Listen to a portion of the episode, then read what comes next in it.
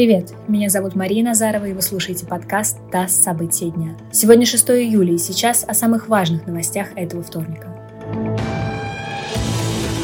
Пассажирский самолет разбился на Камчатке. АН-26 вылетел из Петропавловска-Камчатского в поселок Палана, но по предварительным данным столкнулся со скалой. Обломки самолета обнаружили в Охотском море в нескольких километрах от Паланы. На борту находилось 22 пассажира и 6 членов экипажа. Источник в экстренных службах региона сообщил, что все они погибли, но официального подтверждения пока нет. Нет и официальной причины крушения. По одной из версий, к этому могла привести ошибка пилота в сложных метеоусловиях.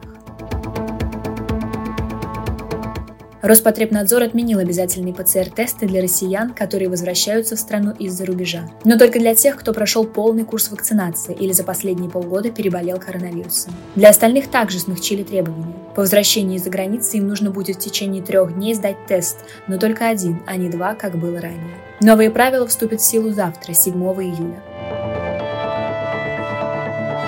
Кремль не поддержал идею закрыть границы между регионами России из-за коронавируса. Пресс-секретарь президента Дмитрий Песков заявил, что в некоторых регионах нужны быстрые и жесткие меры для борьбы с эпидемией, но не закрытие границ. Ранее возможности такого решения сообщило агентство «Ура.ру». По данным его источника, уже на этой неделе могут запретить въезд в Курганскую область.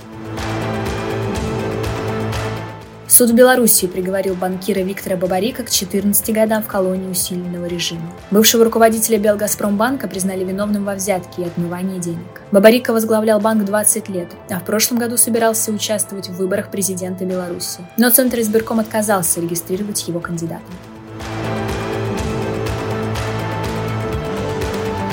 Это подкаст «ТАСС. События дня». Эти и другие новости читайте на нашем сайте и в наших соцсетях.